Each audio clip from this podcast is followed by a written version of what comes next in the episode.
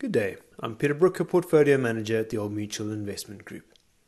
This is Macro Perspective 27 of 2021, and I'm going to summarize some of our longer term thinking on investment themes and risks. Our biennial themes process just finished with inputs from a wide range of sources. This has included external experts, internal partners like Future Growth and Johan Els, and a number of different work streams. The top down work streams looked at inflation, which is the current topic of the day, the global cycle, and sector rotation. We also did a number of bottom up sessions looking at company balance sheets, e commerce, digitization, regulations, property post COVID, and ESG. Many of these smaller themes will filter through into individual companies. John Orford has the unenviable task of putting all this together and weeding through whether we should focus on big government, protectionism, China transition, US overheat, or a low return world. The conclusion of the process was that many of our big drivers of last year are unchanged. Cash is still trash, with very low real rates, pushing liquidity into other assets. The world is still recovering, or what we call global wave, which favours cyclicals over defensives and South Africa is benefiting from all of this through a terms of trade windfall, which will drive a cyclical recovery. However, as time moves on, these themes are getting older and the risks are growing.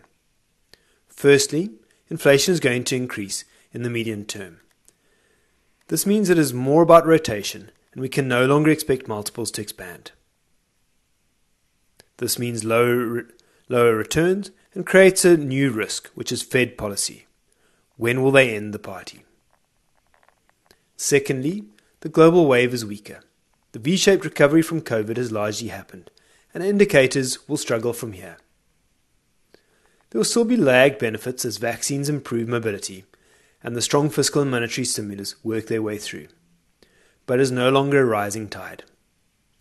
We also have, a, in addition, we have a growing risk from China tightening. Interestingly, within all of this, South Africa looks a little bit better. We have some unique positive themes which have improved, and that is the terrible headwinds from electricity blackouts will get better. We have also been a real laggard on vaccines, so have the potential for, for improvement from here. But most importantly, our risk has a positive skew. Do we actually deliver on structural reform? Remember that risks can be positive or negative, and it would certainly surprise the world if SA succeeded. And that is not in our asset prices. In summary, a very invigorating, thoughtful month that leaves us better positioned to allocate our clients' capital into the future. I hope you enjoyed this perspective. Until next week.